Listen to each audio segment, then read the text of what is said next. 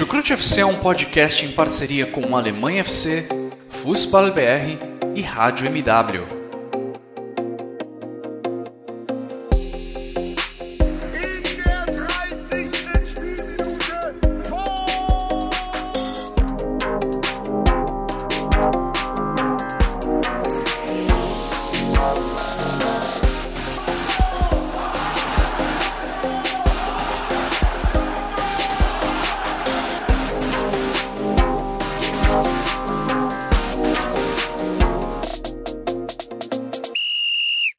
Sejam muito bem-vindos, fãs da Bundesliga. O meu nome é Guilherme Ferreira e eu recebo vocês para mais uma edição do Chucrute FC. Estamos aqui para cumprir nossa promessa. Nós começamos a fazer a nossa retrospectiva da temporada em um outro episódio, no primeiro episódio do nosso resumão do que aconteceu no futebol alemão na temporada 2021-2022. E agora, como prometido, vamos para a segunda parte. Vamos falar da metade de baixo da tabela do Borussia Mönchengladbach até a equipe do Greuther Fürth. Se você está interessado em ouvir o nosso resumo sobre Bayern de Munique, Borussia Dortmund, Bayern Leverkusen, Leipzig, esse, todos esses times até o nono colocado, o Hoffenheim, você pode ir lá no nosso primeiro episódio da retrospectiva desse resumão. Aqui a gente vai focar na parte de baixo da tabela, nos times que, em sua maioria, decepcionaram, outros nem tanto fizeram o que era possível. E para me ajudar a repassar os principais acontecimentos desses clubes ao longo do último ano, eu recebo virtualmente, assim como no primeiro episódio, o meu xará Guilherme Monteiro. Tudo bem por aí, xará? Seja muito bem-vindo. Olá, xará. Olá, nossos ouvintes. É muito bom que a gente está agora falando a segunda parte dos resumos, né? O xará bem destacou é, sobre as equipes que a gente vai terceiros comentários, né, falar um pouco em aspectos mais negativos, mas eu acho que apenas acho que um clube aí se, de, é, se desvirtua do resto, né, que é o Bochum. Acho que o único que tem a comemorar é, que chegou numa posição é, de 13 terceiro lugar e, e, fez uma temporada satisfatória foi o VfL Bochum. Ah, e mais então, um aí, vai. Quem? Quem seria? O Eintracht Frankfurt pelo título, não exatamente pela Bundesliga, é... mas pelo título da Europa League. É, faz sentido também. Bom, a gente vai se aprofundar mais nesse assunto ao longo da próxima hora, hora e meia. Vamos ver quanto dura esse episódio. Antes de iniciar o nosso debate, eu quero deixar aqueles recados de sempre, agradecendo a todo mundo que acompanha o trabalho do Chucrute FC. Muito obrigado aí pela audiência e sigam com a gente para a temporada 22-23. Muito obrigado também aos nossos parceiros do Alemanha FC e também do Fußball BR, que ao longo desse último ano também fizeram grande cobertura dos principais acontecimentos da Bundesliga e também seguirão daqui em diante também falando sobre futebol alemão. Então vamos lá, Xará, falar dos nove times restantes nessa temporada 2021-2022 na Bundesliga. Começando pelo nono colocado, a equipe do Borussia Mönchengladbach. E aí a gente já começa a tecer nossas críticas. No primeiro episódio do nosso resumão, a gente apontou várias equipes que surpreenderam positivamente. Agora, nesse episódio, a gente vai tecer algumas críticas a equipes que surpreenderam negativamente. O Borussia Mönchengladbach é um desses times foi décimo colocado nessa Bundesliga, acho que eu falei nono agora há pouco, me confundi. O nono foi no episódio passado, Hoffenheim. O Borussia Mönchengladbach foi o décimo. Teve Adi Ruther em sua primeira e última temporada no comando do clube. Além desse desempenho de mediano para ruim na Bundesliga, ele foi eliminado nas oitavas de final da Copa da Alemanha perdendo por 3 a 0 para o Hannover, isso depois de enfiar 5 a 0 no Bayern de Munique. E agora o Borussia Mönchengladbach está à procura de um novo treinador. Na verdade, já encontrou, falta basicamente oficializar Lucien Favre, que já tem um histórico com os Potros, deve ser o novo velho treinador lá do Borussia Mönchengladbach.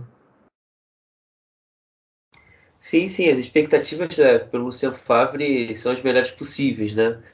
É, é um cara que, como você disse, tem muita história, trabalhou por lá por quatro anos, é, salvou a equipe de um rebaixamento e levou eles à Europa. Então, só de forma bem, bem é, sucinta, resumir a primeira passagem do, do Lucian Favre pelo Borussia Mönchengladbach. Mas assim, falando da, da equipe da temporada em si, o Ad Ruther trouxe uma expectativa inicial boa, né? Um empate na estreia da Bundesliga contra o Bayern de Munique, mas durante boa parte da temporada ficou muito mais é, nessa primeira impressão do que de fato ter havido alguma evolução, né?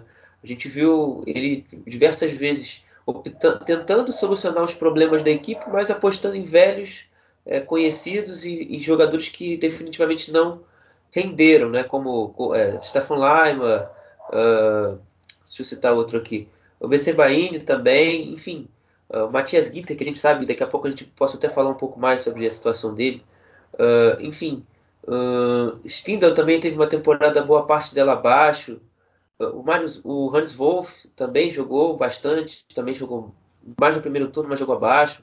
Enfim, Hermann teve um pouco mais de passagem, mas também não soube aproveitar. Então foi um, um Gladbach. Kramer também jogou bastante. Foi, um, foi uma temporada assim, aspectos ofensivos e defensivos no geral muito ruins. A defesa acho que ficou muito evidente, né, com, com, com os gols sofridos, os, os excessos de gols sofridos. Mas o ataque também, durante boa parte da temporada, foi muito difícil de criação.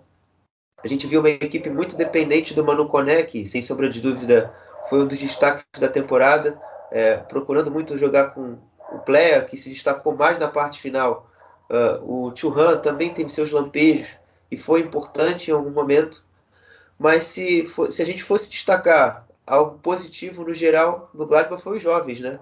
Uma promessa inicial de temporada do Ad Ruther, no ainda gerente de equipe, o Max Ebel na época, eles, eles planejaram trabalhar melhor os jovens e Jordan Beyer fez uma boa temporada, apesar dos pesares. Joe Scali, a mesma coisa, e também o Luca Nets. Então, é, é uma temporada marcada pelos jovens, apesar do desempenho bem ruim é, durante boa parte da temporada.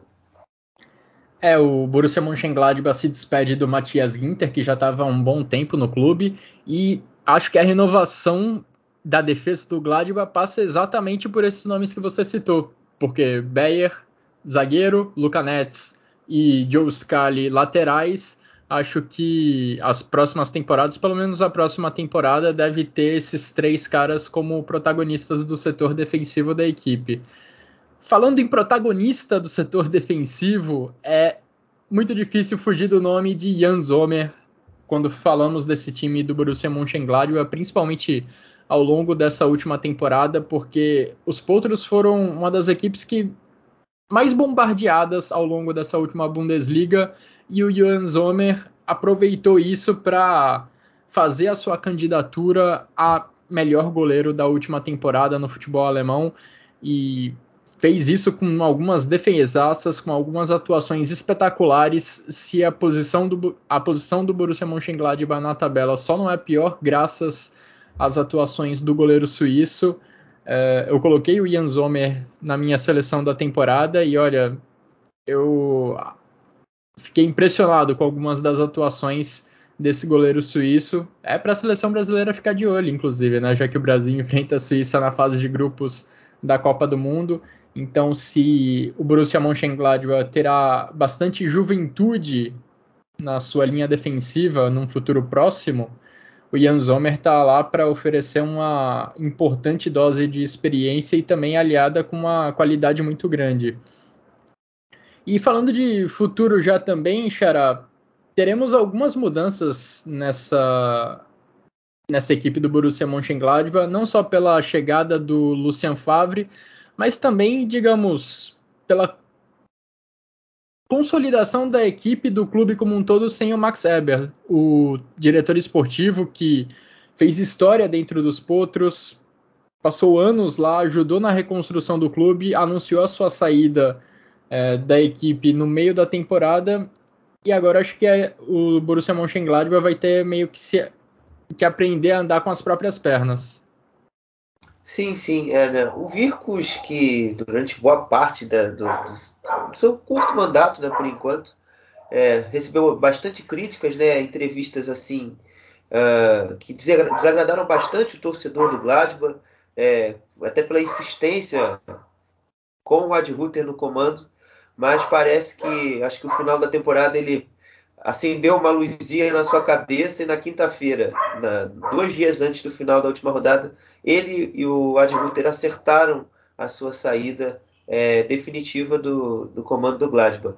Eu acho que nesse sentido é a decisão mais importante é, dos últimos meses, obviamente, do Gladbach. Né? Eu acho que ele tomou um partido positivo nessa questão, porque eu acho que se o Gladbach fizesse, por exemplo, como o Hertha Berlim fez na última temporada, mantendo o Paul Dardai para uma nova temporada, era coisa certa que em algum momento ele seria demitido, né? Até porque o Ad Ruther e o elenco do Gladbach nunca se deram tão bem, né? Principalmente com Plea, uh, Churran, são jogadores que a personalidade deles não bateu com o treinador. Quando você perde um vestiário, obviamente é muito mais difícil você tentar elevar o seu nível de seu trabalho. Eu acredito que as perspectivas com o Lucien Favre, além de tudo, eu acho que é um, é, um, é como eu diria, um atalho para você voltar à Europa, né? Porque o grande meta do Gladbach sempre foi estar jogando competições europeias e essa já é a segunda temporada consecutiva que os pontos não atingem uh, os lugares europeus. Então, o Lucian Favre sempre eh, demonstrou nos seus últimos trabalhos né, no e no Borussia Dortmund um treinador que em apenas uma temporada consegue atingir esse objetivo. Conseguiu no Nice levar a Champions League na temporada 17-18, ainda que tenha sido eliminado pelo Napoli, na, na pré-Champions, foi para a Liga, Liga Europa, e no Borussia Dortmund é, conseguiu é, não só levar a Champions League, mas também em algum momento brigar ferrenhamente pelo título, é, que a disputa só foi se encerrar ali em fevereiro, quando o Dortmund teve uma sequência de empates, de resultados muito ruins, e que o Bayern conseguiu fazer, dar o pulo do gato dele e levar o troféu meses depois. Mas foi isso eu acredito que também o seu Favre seja um atalho para o Gladbach voltar à Europa. Vamos ver se o Gladbach consegue retomar seu caminho rumo às competições europeias. Na temporada passada, na temporada 2021, chegou a disputar a Champions League, passou da fase de grupos num grupo que tinha Real Madrid Inter de Milão, só caiu e caiu feio diante do Manchester City nas oitavas de final. Vamos ver se o Lucian Favre consegue levar o Gladbach de volta às competições europeias. Curioso que o Gladbach, ele para ter o Ad Ruther nessa temporada, ele precisou desembolsar uma boa grana e pagar ao Eintracht Frankfurt para ter o Ad Ruther. O Ad Ruther era treinador do Eintracht Frankfurt, o Borussia Mönchengladbach o contratou para essa temporada 2021 e quem saiu mais feliz nessa história toda foi o próprio Eintracht Frankfurt, que contratou Oliver Glasner para a posição de treinador, não fez uma Bundesliga brilhante, longe disso, acabou na 11 colocação com 42 pontos, não venceu nenhum dos seus primeiros seis jogos no campeonato alemão, teve cinco empates nesse período. O mais importante, no entanto, foi a forma como o Eintracht Frankfurt terminou a temporada, terminou com o título da Europa League, um dos maiores feitos da história do clube, da história de mais de 100 anos do Eintracht Frankfurt, vencendo o Rangers na final nos pênaltis. O começo de temporada, lembrando, não foi fácil. Além do início ruim na Bundesliga, ainda teve uma eliminação na primeira rodada da Copa da Alemanha mas, Xará, acho que a grande marca, o que o torcedor mais vai lembrar para o futuro é o título da Liga Europa, é esse troféu continental. Sem sombra de dúvidas, né? O Eintracht Frankfurt é, se mostrou de fato quem ele é nas competições de taça, de Copa, que é uma equipe copeira. É, você, por muitos jogos, assim, você talvez não desse muito nada por ele na liga, mas no campeonato você sabe que a, o brio, a luta, o espírito do Eintracht Frankfurt é diferente. Eu acho que não só pela ambientação do, do, do Bank Park, que é o estádio, mas acima de tudo os jogadores, o perfil, os jogadores encaram de forma diferente. É, então isso aí foi consagrado. E quando o Eintracht Frankfurt bateu o Barcelona, é, eu sentia que, que o troféu ia vir de algum jeito, porque eu tenho comigo que para algumas equipes elas têm que ter um jogo assim base na campanha para falar de, que é um jogo de afirmação que ele vai enfrentar um grande problema e vai conseguir superar. E foi nesse caso do Eintracht Frankfurt o Barcelona. Ah, mas o Barcelona não é mais como outrora. Ah, mas meu irmão, o Barcelona tinha grandes jogadores, estava se reconstruindo. Tanto que se você vê, o Barcelona, depois que foi eliminado pelo Eintracht Frankfurt, entrou numa série de crises até de resultados um pouco ruins. Uh, enfim, uh, perdeu para o Cádiz, enfim. Passou por um problema e, e o Eintracht Frankfurt foi, no final das contas, campeão da Europa. Então, eu acredito que a Liga, o clube precisa de fato mais elenco e mais constância. Né? É o Eintracht Frankfurt ele entende que tem dificuldade de lidar com o foco duplo, que uma frase que a gente tem enfatizado bastante nos casts aqui recentes. Mas é, ele na outra competição que ele sempre tem inserido, ele sempre dá tudo de si e consegue é, entregar os, a, até títulos, como foi nessa temporada. É, mas assim, falando da Bundesliga e, e, também fazer até um recorte temporal na, na temporada da, da, do Campeonato Alemão, o jogo, o Eintracht Frankfurt começou bem mal, de fato. Uh, não conseguiu sequer vencer, ficou sete jogos seguidos sem vencer durante o começo. Foi eliminado pela Copa, na Copa da Alemanha pelo Waldhof Mannheim na primeira fase. Então, o, o trabalho de Glasner, a era Glasner, não começava bem. Muitos jogadores novos no seu ataque, né? Borré, Lindstrom, Haug, totalmente perdidos e tentando se, se entender, se inserir, Sam Lambers também.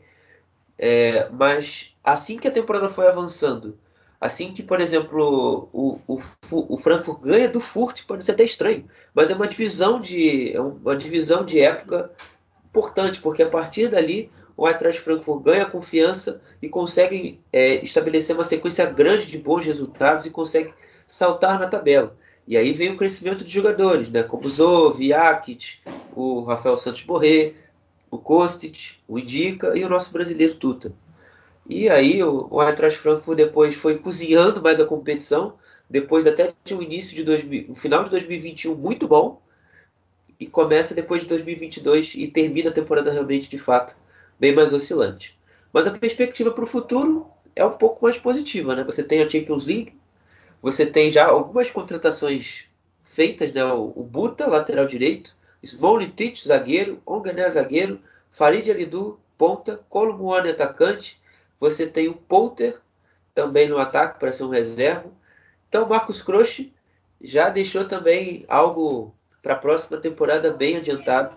Acredito que o Eintracht Frankfurt vai conseguir lidar melhor com um pouco mais de opções e opções de fato que agregam tecnicamente, né? já que os suplentes nessa temporada eram vexatórios, né? Dani da Costa, uh, o Sebastian Rutt que até terminou a temporada como titular, uh, eu diria também que o Timothy Chandler vai sair do clube, Aine Barcock já saiu, e o Zanker vai sair, então é uma transformação que também está passando por uma pequena reformulação no seu plantel para ficar mais competitivo e estar mais forte na próxima temporada para ilustrar um pouco esse lado copeiro do Eintracht Frankfurt que o Xará mencionou, se a gente pegar desde a temporada 16-17, o Eintracht Frankfurt quase sempre vai bem em pelo menos uma competição de mata-mata. Lá em 16-17 chegou na final da Copa da Alemanha, perdeu para o Borussia Dortmund.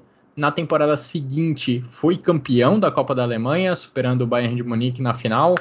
Depois, na temporada 18-19, já a primeira com o Adi Rutter, a equipe chegou à semifinal da Liga Europa, caindo só diante do Chelsea nos pênaltis.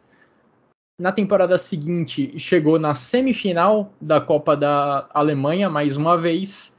Na temporada seguinte, já não foi bem nas competições de mata-mata, caiu na segunda fase da Copa da Alemanha, mas conseguiu uma quinta colocação na Bundesliga que garantiu uma vaga nessa atual Europa League, Europa League que foi vencida pelo Eintracht Frankfurt e vencida com alguns personagens de longa data do Eintracht Frankfurt, como Philip Kostic, mas com outros que chegaram a bem menos tempo, como Ansgar Knauf, e é impressionante como o Knauf caiu como uma luva nessa equipe do Oliver Glasner, porque já nos últimos anos o Eintracht Frankfurt sempre tinha na figura do Philip Kostic a sua melhor válvula de escape pelo lado esquerdo, era o jogador que trazia mais perigo é, às defesas adversárias, avançando com velocidade pelo lado esquerdo, seja como ala, seja já como atacante, mas faltava uma fonte de criação de perigo, digamos assim, em outros setores do campo para o Eintracht Frankfurt, seja no meio-campo ou do lado direito. E isso acho que foi um pouco. Essa lacuna foi preenchida, pelo menos parcialmente, com a chegada do Ansgar Knauf, que Saiu do Borussia Dortmund depois de não receber grandes oportunidades, foi emprestado para o Eintracht Frankfurt e serviu muito bem como um ala pela direita, como um, digamos, espelho do Philip Kostic, o Kostic de um lado, o Knauf do outro. O Knauf foi decisivo nessa reta final de Europa League, sendo importante na, na construção de gols na reta final da competição e servindo também para municiar esse trio de ataque que se consolidou na reta final da temporada com Borré, Camada, com Lindstrom, Borré virando herói nessa decisão, principalmente. Ele que já tinha também sido importante em fases anteriores, como contra o Barcelona, marcou o gol de empate no tempo normal e além disso ainda marcou o pênalti decisivo na decisão contra o Glasgow Rangers. E é interessante a gente ver como o Frankfurt se renovou mesmo né, nessa última temporada. Acho que pouca gente colocaria o Eintracht Frankfurt como candidato a grandes coisas nesse ano, depois de perder o treinador que tinha levado o Eintracht Frankfurt longe, longe já numa Liga Europa, falo do Adi Hütter, e também depois de perder o Fred Bobic, que foi lá para o Hertha Berlim. Mas a equipe soube já se reconfigurar muito bem e trouxe peças, trouxe o Oliver Glasner para a posição de treinador, trouxe o Marcus Crush para a posição de diretor esportivo e conseguiu dessa forma um dos grandes feitos da história do clube. Xará, Queria que você falasse um pouco também sobre o Knauf e essa evolução dele nas mãos do Oliver Glasner. Ele ainda está emprestado ao Eintracht Frankfurt até o final da próxima temporada, até o final da temporada 22-23.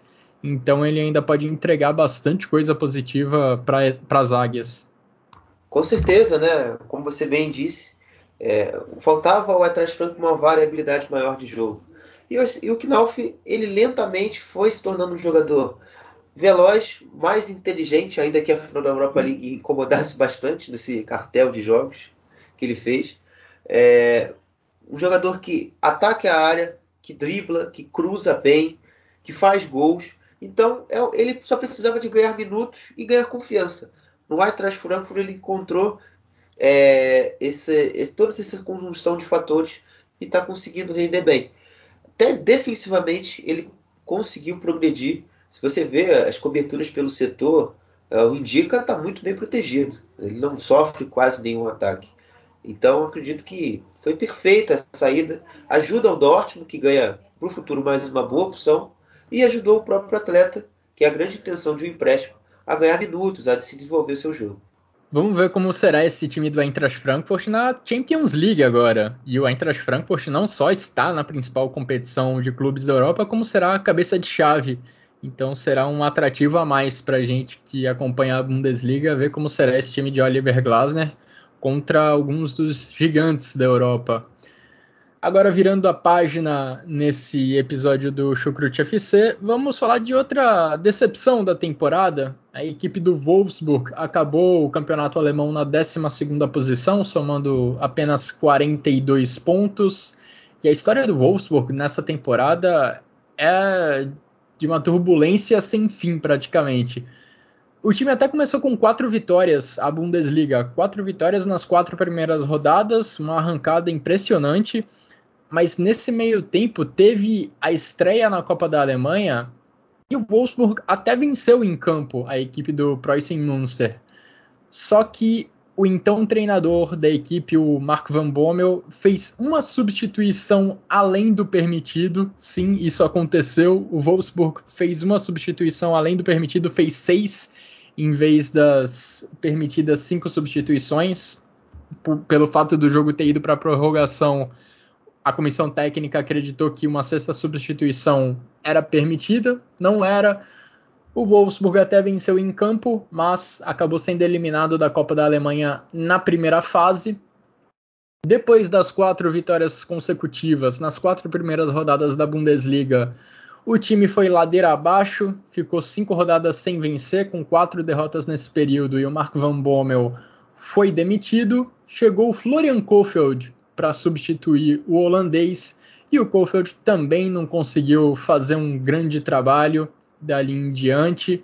A equipe brigou, ficou praticamente o campeonato inteiro na metade de baixo da tabela, sofrendo alguns sustos até, correndo algum risco de rebaixamento, inclusive e acaba a temporada na 12 colocação na Bundesliga. Na Champions League também não foi nada bem. Caiu na primeira fase, ficou na quarta posição do grupo, ou seja, não garantiu nem vaga para a Liga Europa, para disputar a Liga Europa nessa temporada. Xará, bem frustrante nessa temporada dos Lobos. Acho que a gente esperava bem mais diante de um time que tinha ficado no G4 da última temporada. Ainda mais se a gente for levar em conta né, a, o processo da reconstrução do, do Wolfsburg nos últimos três, nas últimas três temporadas. Né? Você só viu um progresso de vitória do rebaixamento contra a segunda divisão à Champions League. Era um projeto que era é muito bem vendido. E realmente, esse ano teve uma baixa muito grande. O Marco Van Bommel, confesso que a demissão não me foi estranha também, o nosso querido Vinícius Dutra, nesse tipo de podcast aqui, o que aconteceu na última temporada, já havia alertado o medo que ele tinha sobre o Marco Van Bommel sendo treinador do Wolfsburg, uma filosofia totalmente diferente, que de fato não se encaixou com os jogadores do VfL Wolfsburg, e que chegou até a enganar, como o Xará disse, com esses quatro jogos, mas depois a gente viu é, que a verdade, por assim dizer, apareceu. E com o Florian Kohfeldt, é, inicialmente também deu uma enganada, né? Se a gente for parar para pensar, ele venceu os primeiros três jogos dele no comando, venceu o Leverkusen na Liga, venceu o Salzburg na, Europa, na Champions League. E eu confesso que esqueci o, o terceiro adversário que ele venceu na, ao Augsburg, venceu o Augsburg também pela Bundesliga. Mas depois também começou uma nova exposição de jogos ruins uh, da equipe que pouco conseguia criar sem um jogador chamado Xavier Schlager, que tinha sido fundamental nas últimas temporadas do Wolfsburg. É, muito dependente do atacante Lucas Mecha, que quando também se lesiona em dezembro, num jogo contra o Colônia, a equipe do Florian Kohfeldt se perde por inteiro, uh, fica sem aquela referência, né?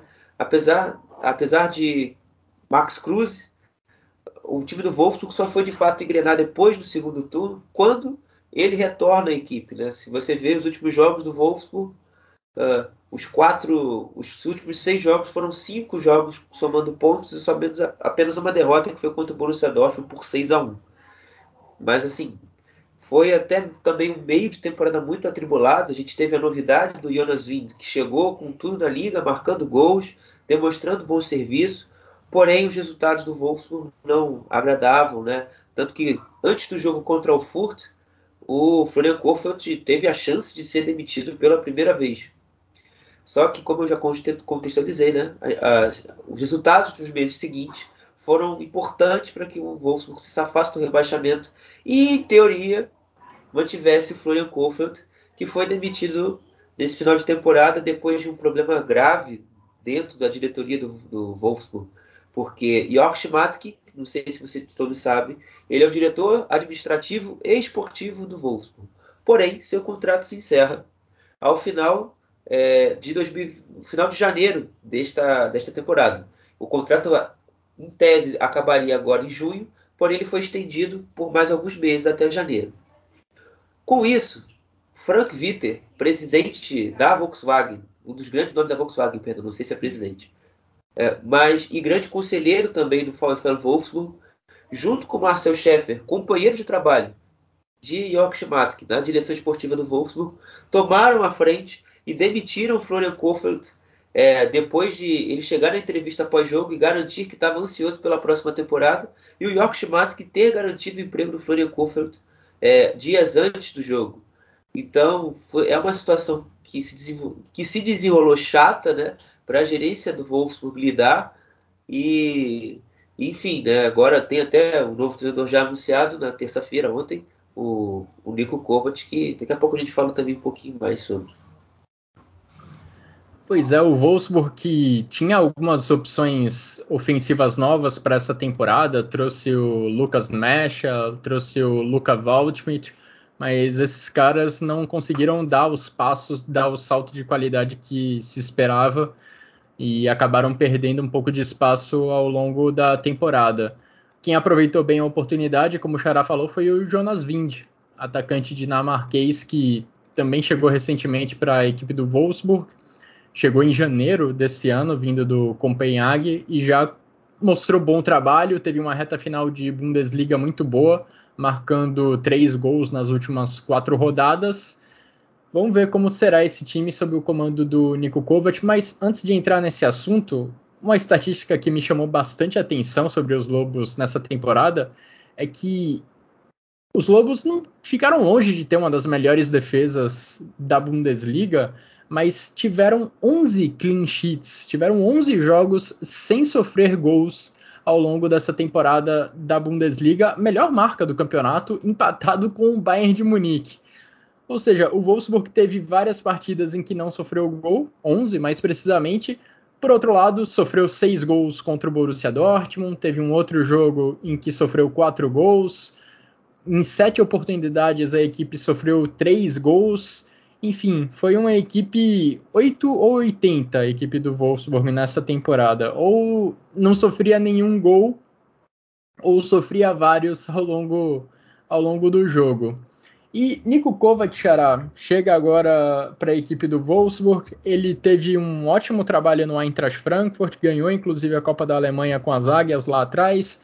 Depois foi para o Bayern de Munique, onde ganhou Bundesliga, é, foi campeão da Bundesliga duas vezes, né? Se eu não me engano. Isso, e ganhou uma Supercopa. Exato. Ganhou uma Supercopa. E depois foi para o Mônaco.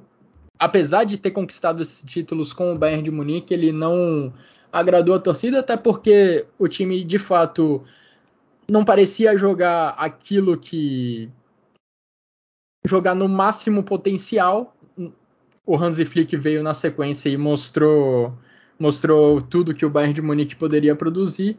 Foi para o Mônaco, o Niko Kovac, e agora ele volta à Bundesliga, tem mais uma oportunidade no futebol alemão. O que, que você espera do Kovac para essa próxima temporada? É, né, o Kovac, eu, eu espero, eu acho que o Kovac vai entrar Frankfurt, porque o, o Kovac, eu acho que o Kovac do Bayern talvez não, não seja capaz de repetir. E acho que até realmente esse é o, foi o fundamento que utilizado pela diretoria do Wolfsburg também para a contratação, né? Uh, o Marcel Scheffer e o e o Frank Witter enfatizaram bastante isso junto com o Jörg Schmatzki também, é, que querem o Wolfsburg ativo com as suas bases de futebol de forte, de transição, de velocidade, de força.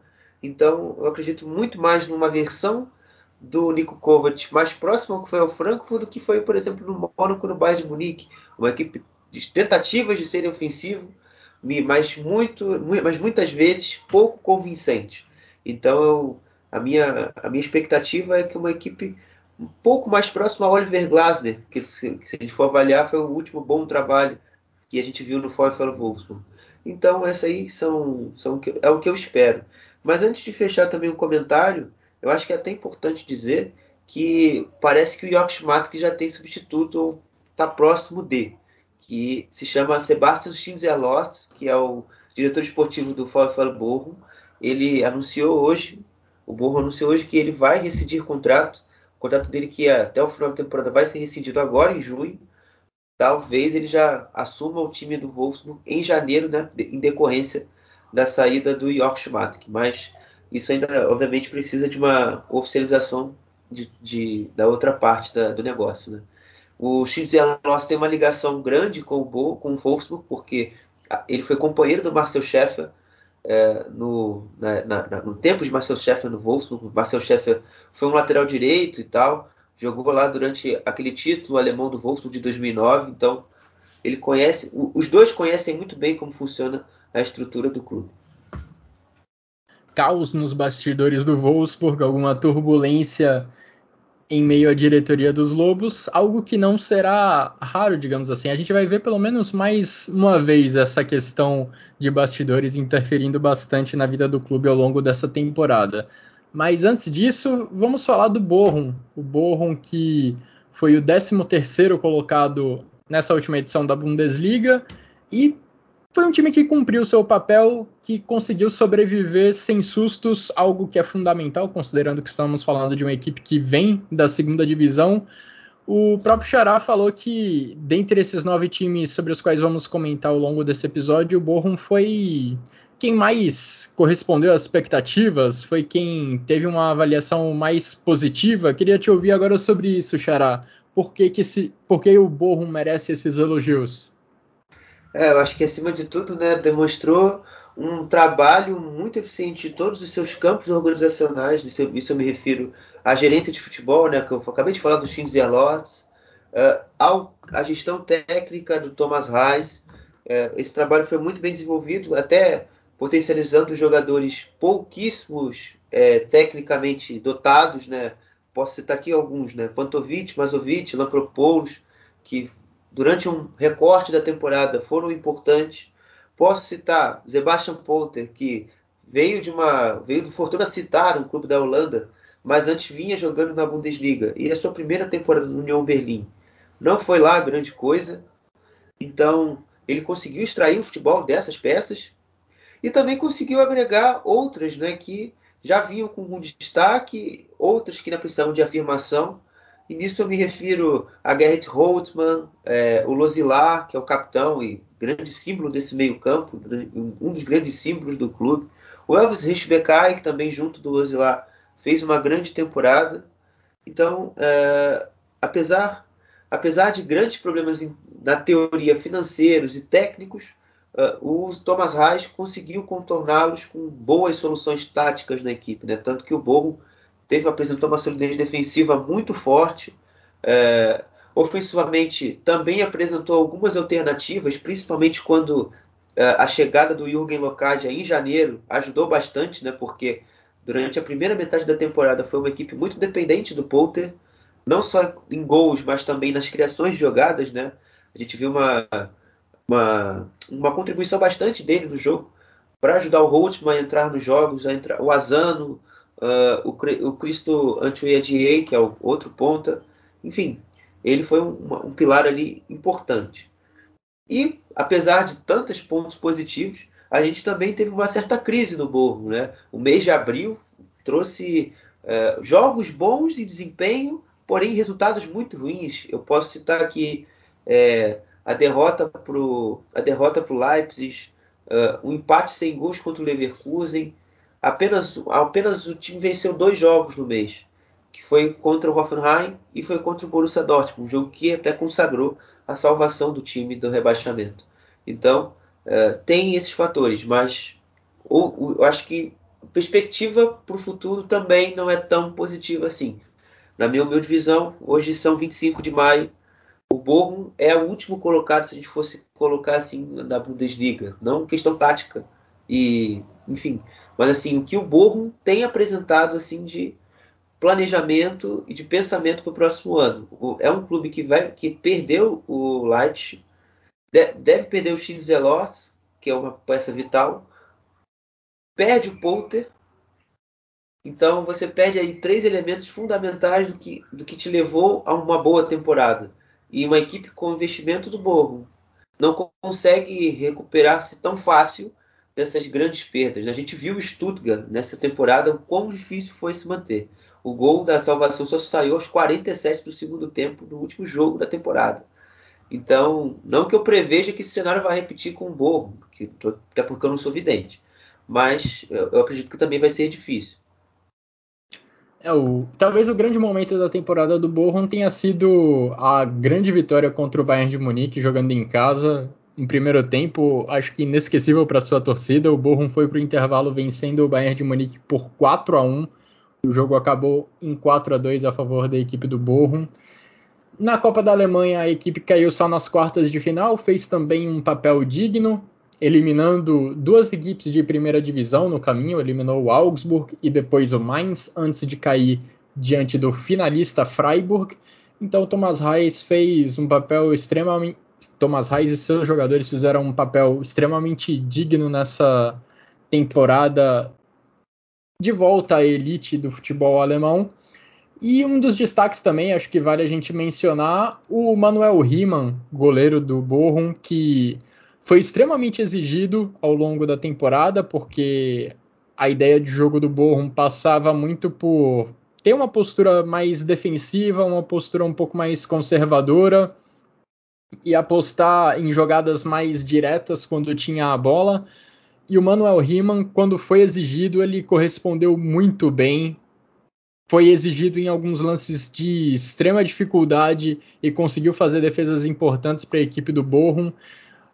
Parte dessa boa campanha do Bochum nessa temporada 21-22 passa pelas mãos do seu goleiro, com certeza. Thomas Reis, então, ele deve ficar para a próxima temporada no Bochum, depois da 13ª colocação nessa Bundesliga, mas o treinador que terminou a Bundesliga em 14º, ficou a Bundesliga inteira no cargo e ficou em 14º, não vai ficar para a próxima temporada.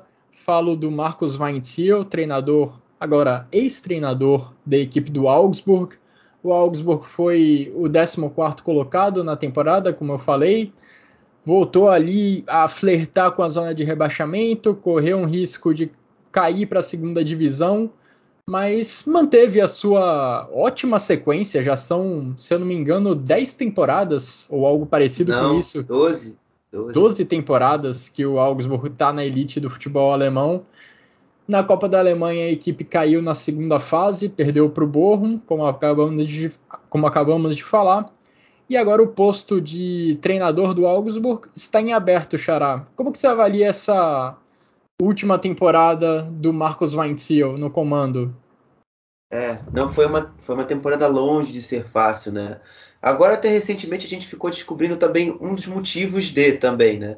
É, daqui a pouco eu falo do bastidor, mas falando do campo, primeiramente, é, foi uma equipe que conviveu com muitas lesões, né? É, o ataque do, do, o ataque e a defesa, os extremos do campo foram muito mutilados, né? E muitas das bases do jogo do Augsburg passa pela, principalmente pela defesa.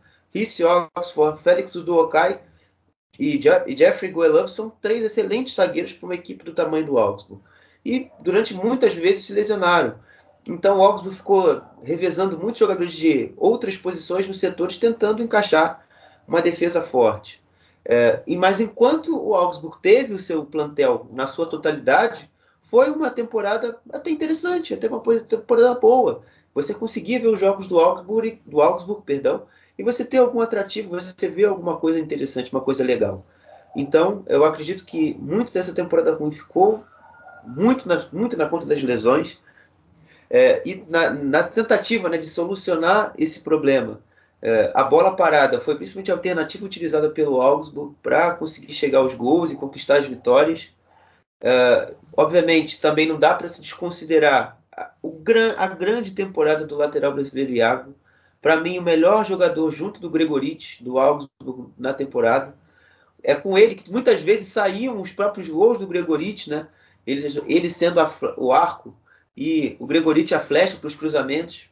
Então, uh, foi uma temporada marcada no final de tudo pelas lesões, as tentativas de soluções é, capengas do Marcos Weinziel com um pouco elenco e no final de tudo ainda conseguiu somar um jogo defensivo forte e uma bola parada decisiva que levou a equipe é, da, da, Baviera a permanecer na liga.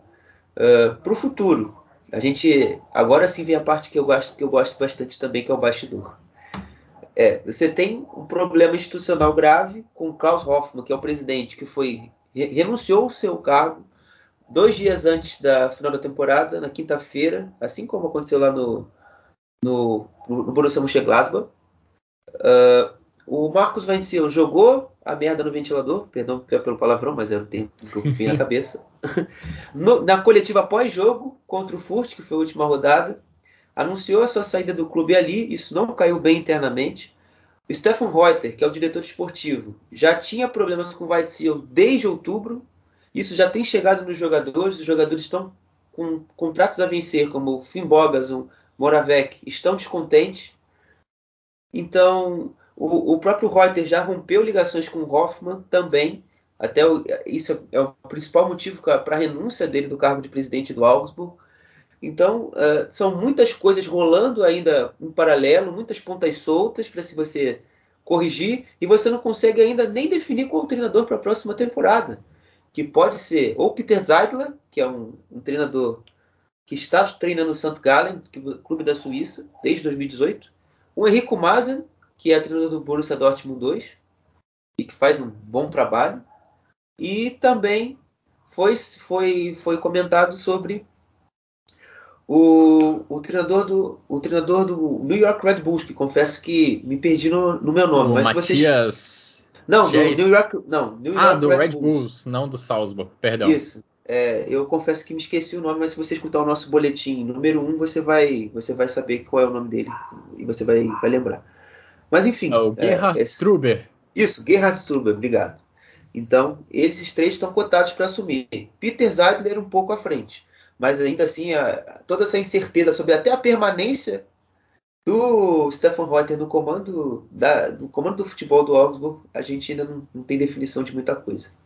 Augsburg, Schalke, Hertha e Gladbach são os quatro times da Bundesliga que vão disputar a próxima Bundesliga que ainda não definiram os seus treinadores para essa próxima temporada. No caso do Gladbach, o acordo com o Lucian Favre parece já ter sido feito, falta só a questão de anunciar oficialmente mesmo, mas os outros três, Augsburg, Hertha Berlim e Schalke, parecem um pouco mais distantes dessa definição. Você mencionou o Iago e a gente até poderia aproveitar essa sequência Bochum e Augsburg para falar dos dois destaques brasileiros na lateral esquerda, né? Porque se o Augsburg teve o Iago brilhando nesses apoios, nessas jogadas ofensivas que parecem ser a maior força dele, o Bochum teve o destaque do lateral esquerdo brasileiro Danilo Soares, que se destacava mais pela parte defensiva, até porque era dessa forma que o Bochum o exigia mais, o exigiu mais nessa temporada.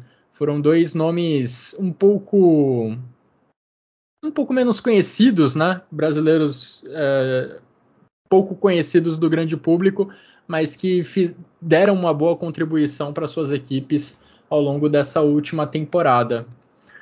O Augsburg, que tinha no Marcos Weinziel uma esperança de retomar boas campanhas na Bundesliga, foi no comando do próprio Marcos Weinziel na temporada 2014-2015 que o Augsburg teve o seu melhor desempenho, a sua melhor campanha desde que subiu da segunda divisão. O Augsburg foi para uma quinta colocação no campeonato alemão na temporada 14-15. Na temporada anterior, na 13-14, também com o Weinziel no comando, tinha conquistado um oitavo lugar.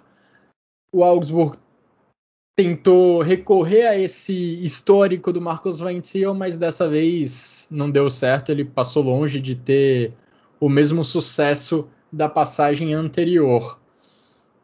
Virando mais uma vez a página no nosso episódio, Xará, vamos falar do time que, como você falou, se salvou nos acréscimos do segundo tempo do último jogo da temporada. O Stuttgart parecia condenado ao rebaixamento ou pelo menos ao playoff do rebaixamento, que disputaria a vaga na Bundesliga contra o Hamburgo, mas na última rodada venceu o seu jogo, contou também com uma derrota do Hertha Berlim e conseguiu essa ultrapassagem na tabela valiosíssima que garantiu ao Stuttgart a permanência na elite do futebol alemão sem precisar passar pela repescagem. E no caso do Stuttgart, Xará, que caiu na segunda rodada da Copa da Alemanha, perdeu para o Colônia, é muito difícil falar da temporada também sem mencionar os problemas físicos. Vária, vários jogadores importantes do elenco do Pellegrino Matarazzo acabaram desfalcando a equipe e isso pesou bastante no decorrer da campanha.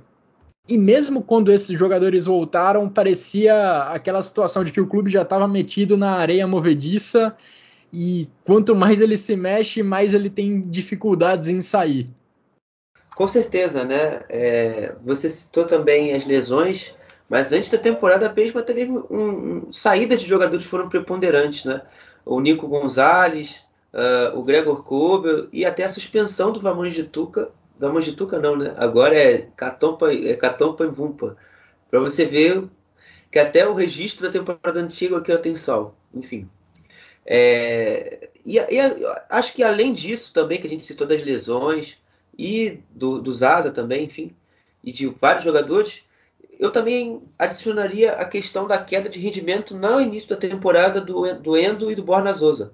Eles caíram muito, o, Wolfs, o Wolfsburg, perdão, ó, o Stuttgart, caiu muito de rendimento também muito por conta deles. Endo fisicamente muito instável, assim como o Borna, não conseguindo ter a explosão e ter o fôlego para ter um grande ano. Aquilo ali foi a, a junção, a aglutinação de fatores muito grande para que o Stuttgart começasse o ano muito mal. A gente só via uma coisa legal no Stuttgart no começo da temporada com o Mavropanos, que era que chegou por muitas vezes ser artilheiro da temporada do Stuttgart no campeonato. É, só os gols dele faziam algum efeito. Uh, mas conforme a temporada foi obviamente avançando, o Reno Matarazzo foi mudando de formação, e eu acho que isso é outro ponto-chave dentro da temporada. O Reno Matarazzo, depois de tentar tanto jogar com três zagueiros, mudar várias peças, né? Fuster, é, o, o El e Marmouche, uh, o Klimovitz, enfim, não conseguiu acertar com esses nomes. Chegou o Thiago Tomás no verão, no verão, no inverno, em janeiro, e conseguiu ali com, com quatro defensores recuperar boa parte do, de um time competitivo. Zaza, é, Zaza Kaladzic, Borna Sosa, o Atacan Karazor, o Wataru Endo e, e Pascal Stenzel. Eu acho que se o Stuttgart conseguiu se salvar do rebaixamento, deve-se muito a esses, a esses nomes. Porque com, a, com, o crescimento deles e a manutenção dos rendimentos uh, do, do, Mavropan, do perdão, e do Valdemar Anton, e até, de certa forma, do Hiroki Ito, o time conseguiu ter alguma consistência, conseguiu jogar bem e conseguiu, obviamente, se efetivar como a equipe, a última equipe a ser a ter a permanência confirmada de forma direta na Bundesliga.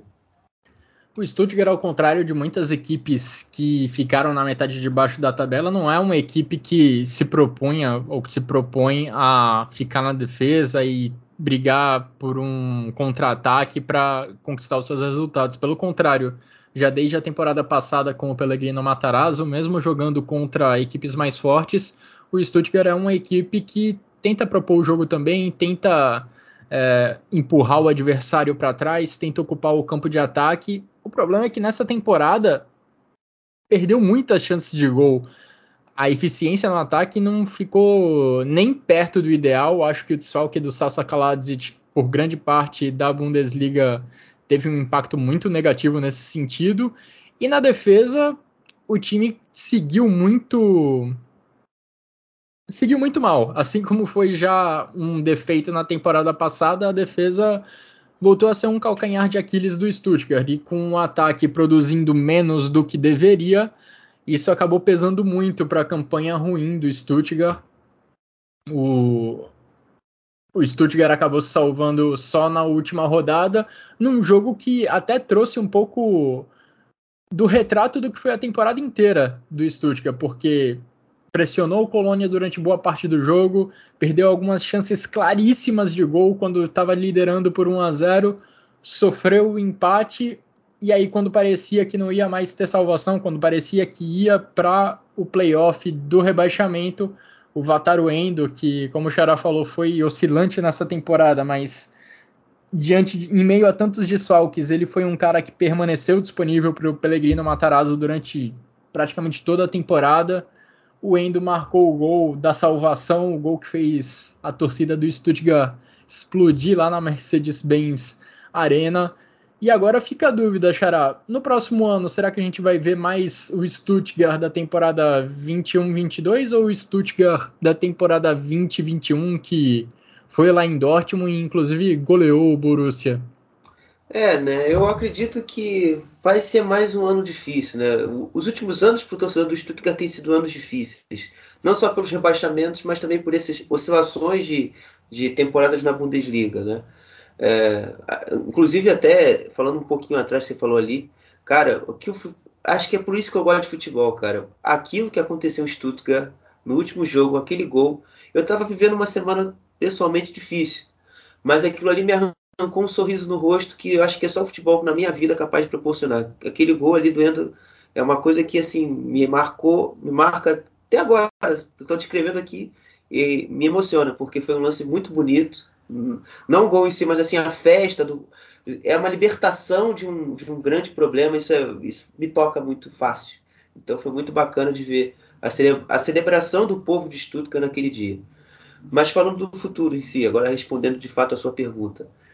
É, assim, a saída do Borna Zosa é um pouco menos iminente que a do Kaladzic, a gente sabe, mas ela pode, ela pode ocorrer. Então eu acredito que o Mislintat deve estar procurando acumular dinheiro, né? Porque ele já, já tem 3 milhões do Pablo Mafel vendido. Na teoria você ganha 25 do, do Kalaidzic.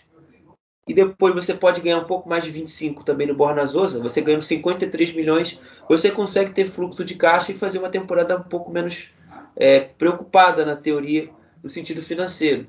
Porém, a gente ainda não sabe quando esse dinheiro vai cair. Mas, eu, mas perdendo esses jogadores que eu com certeza vão, vai ocorrer, o Stuttgart vai ter que se, novamente se remontar e se refazer. Eu acredito que o Rino é, ainda é o caminho certo para o Stuttgart ter mais uma temporada, se não é, de salvar de rebaixamento, uma temporada também positiva, como foi na temporada de 2021. Eu acho, eu considero ele um bom treinador, ainda que a inexperiência tenha pagado e aparecido muito claramente nessa temporada. Mas eu acredito que ele seja o caminho certo. O Stuttgart está reavaliando seu, seu, seus preparadores físicos, isso é até importante falar. As lesões já se arrastam há muito tempo e eu acho que, de fato, é um problema grave que tem que ser talvez solucionado na troca do preparador. O elenco, o elenco mais enxuto também é outra meta da diretoria. É, o Stuttgart tinha um elenco assim muito vasto, então alguns jogadores devem passar para a equipe B, outros devem ser emprestados, porque o jogo de contato, os treinamentos com muito contato e o, a estrutura física de, de, gramado, de CT do Stuttgart, é uma coisa que incomoda o Rino. E que ele também explica que para tratar das lesões e que para fazer, a, enfim, o preparamento do dia a dia também não é o ideal. Então o clube tem que passar também por essas mudanças estruturais para entregar um ano um pouco melhor. É, e o Stuttgart, você falou da possibilidade do Kaladzic deixar o clube. O Kaladzic pode ir para clube de grande poder financeiro, Bayern de Munique. Inclusive, nos últimos dias saíram notícias de que o empresário do atacante austríaco estava reunido com a diretoria do Bayern de Munique, teria se reunido mais de uma vez, inclusive. Então, Sasa Kaladzic pode sair do Stuttgart e pode sair para um time que briga lá em cima na tabela. Diante das especulações sobre saída do Lewandowski, é uma situação que o Kaladzic pode de fato se aproveitar. Bom, vamos agora falar de mais uma equipe que viveu turbulências enormes dentro e fora de campo, talvez a equipe com mais turbulências ao longo dessa última temporada, o Hertha Berlim, que ficou na 16ª colocação na Bundesliga e só se salvou do rebaixamento na repescagem, enfrentou o Hamburgo, perdeu por 1 a 0 jogando em casa no Estádio Olímpico de Berlim e conseguiu a salvação só lá no Volkspark Stadium, jogando em Hamburgo, venceu por 2 a 0. E Félix Magath, quem diria, conseguiu conduzir a equipe à manutenção na primeira divisão. Xará, que temporada da equipe do Hamburgo, que começou com Paul Dardai como treinador, houve a troca para o Taifun Korkut, e depois de cinco derrotas seguidas sob o comando do Taifun Korkut, a diretoria optou por uma troca emergencial, chamou o Félix Magath e ele, na Bacia das Almas, conseguiu salvar o Hertha Berlim do rebaixamento. O Hertha que caiu nas oitavas de final da Copa da Alemanha, no derby contra o Union Berlim. Mas olha, que temporada do time da capital da Alemanha. É, né? Para quem gosta de um roteiro de filme, o Hertha Berlim foi um prato cheio. Você tem muito drama, é... você tem um momento de felicidade, como esse último, e você tem também aquele momento é, de desenrolar da história. Então, o Hertha Berlim foi começou e progrediu durante, eu diria que até março, o roteiro mas muito escrito do rebaixamento, fez muita força para cair, essa é a grande verdade. Você mantendo o pau Dardai da temporada anterior, que a gente via que o rebaixamento alcançou, foi bacana, foi legal, porém a equipe não desempenhava um futebol agradável, não, não só porque não era agradável, mas também não tinha desempenho dentro daquilo que ele é, gostaria de ver na sua equipe. Então, ele ainda resistiu por 13 jogos, é, ficar no comando da equipe.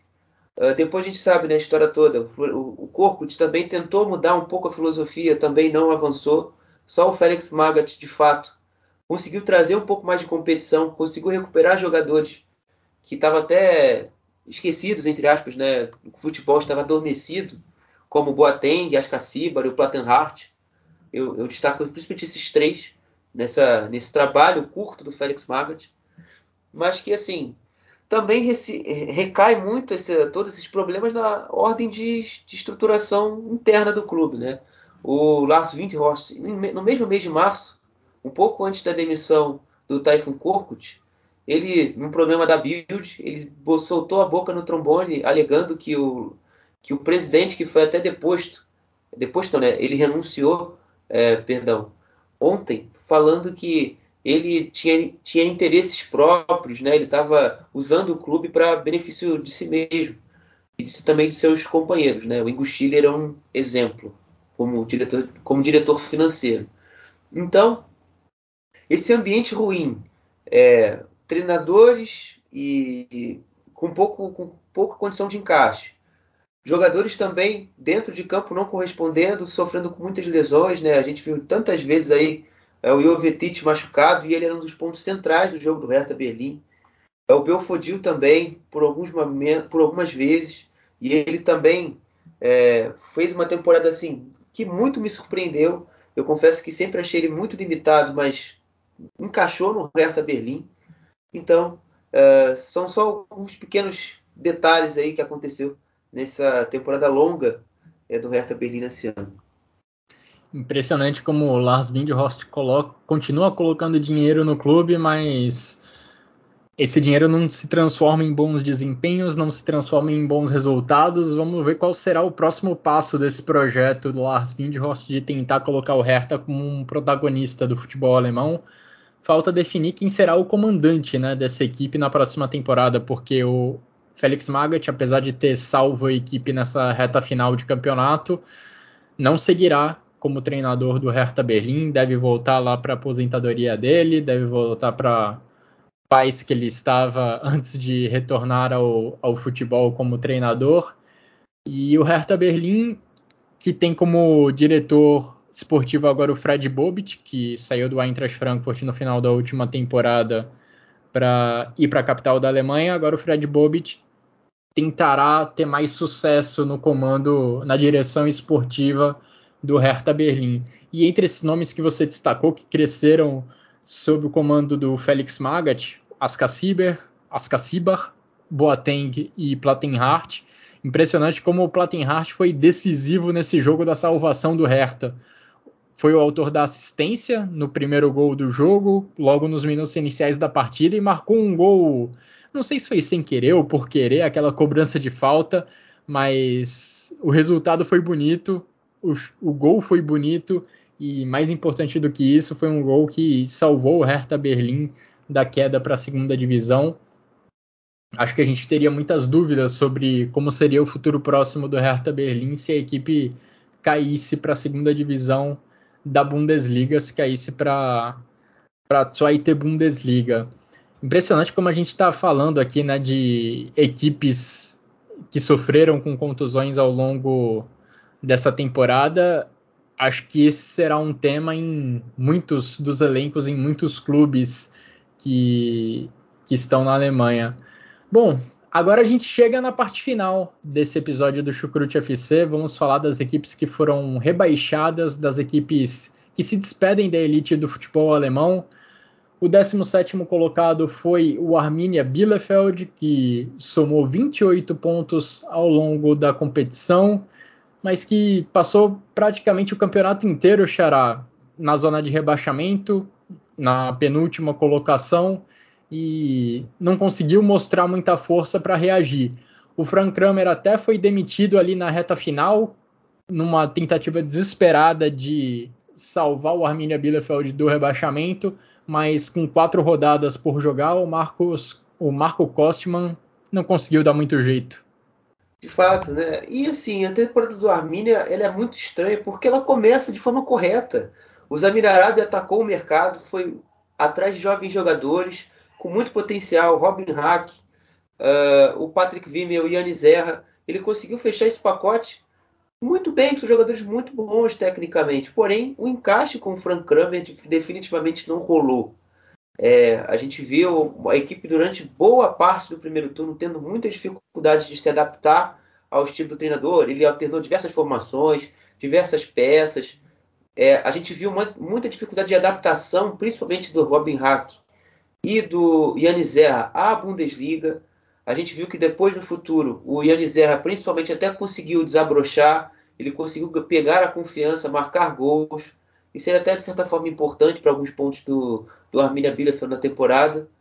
Mas assim, foi uma equipe que jogou mal, assim, acho que quase todas as rodadas. Então, não dá para a gente ficar cobrando e pedindo, implorando para o futebol. Ah, Arminia Bielefeld, fica na primeira divisão. Não tem como, gente. Futebol é...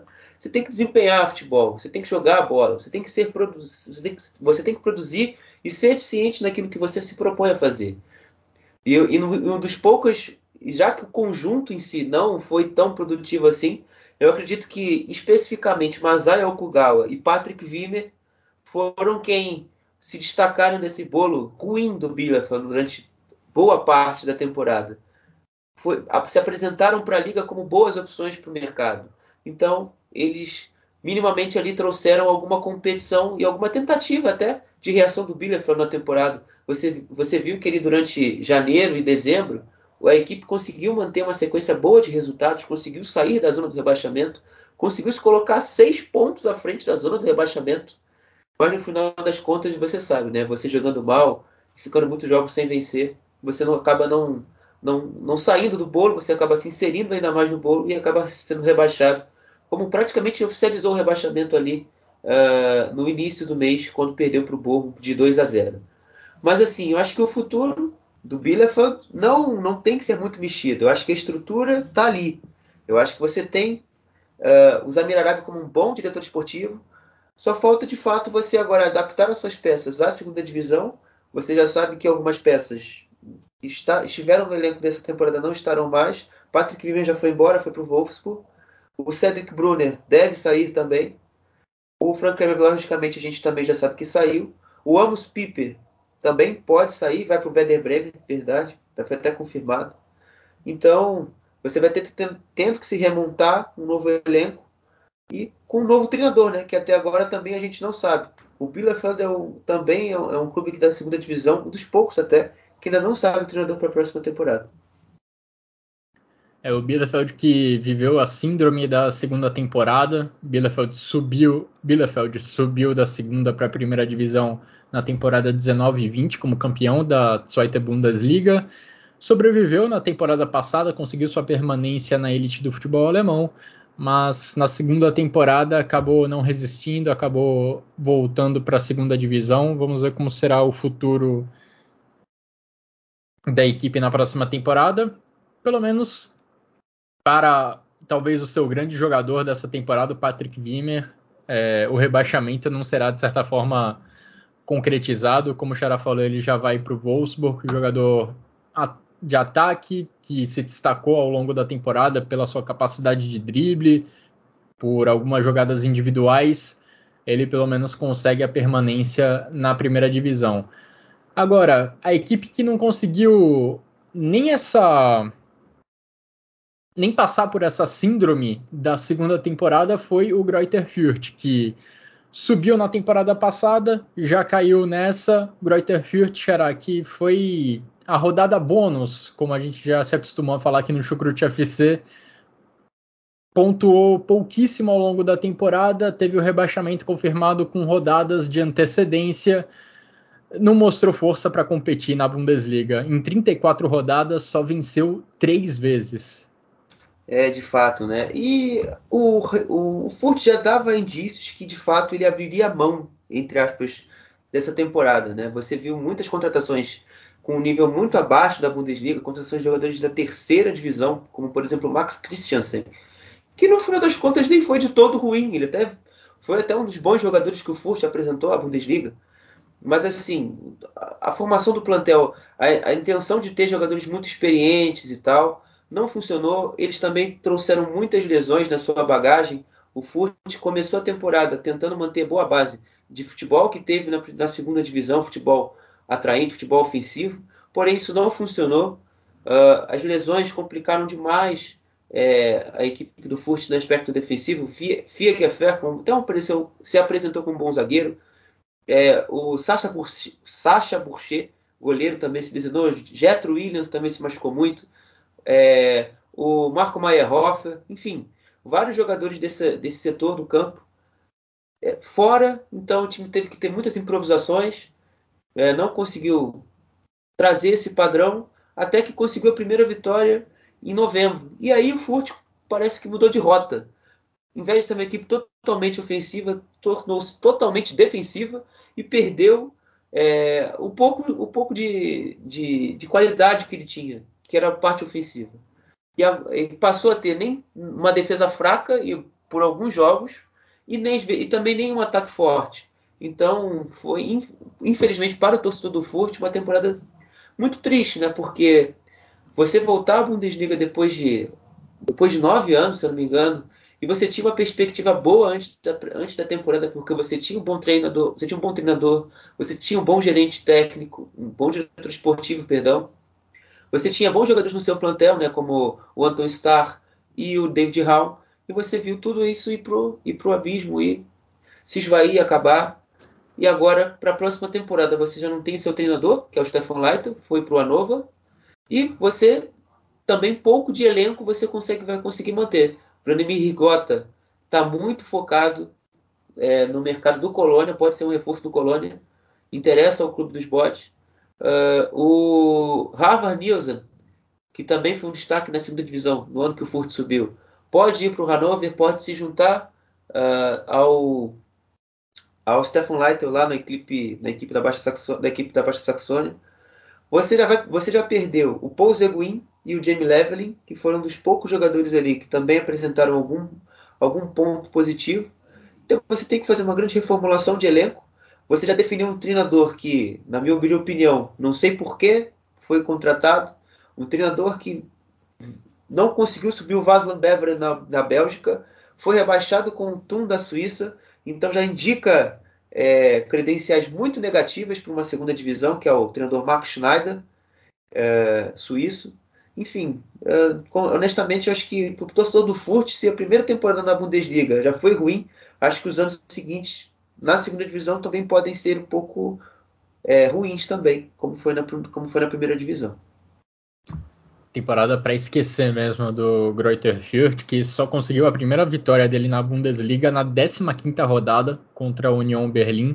Antes disso, nos 14 primeiros jogos, tinha sofrido, tinha sofrido 13 derrotas, incluindo 7 a 1 diante do Bayer Leverkusen, 6 a 3 da equipe do Hoffenheim, 4 a 0 contra o Gladbach, enfim tomou uma sacolada de gols ao longo dessa da sua campanha. A estreia já foi terrível, perdendo por 5 a 1 diante do Stuttgart.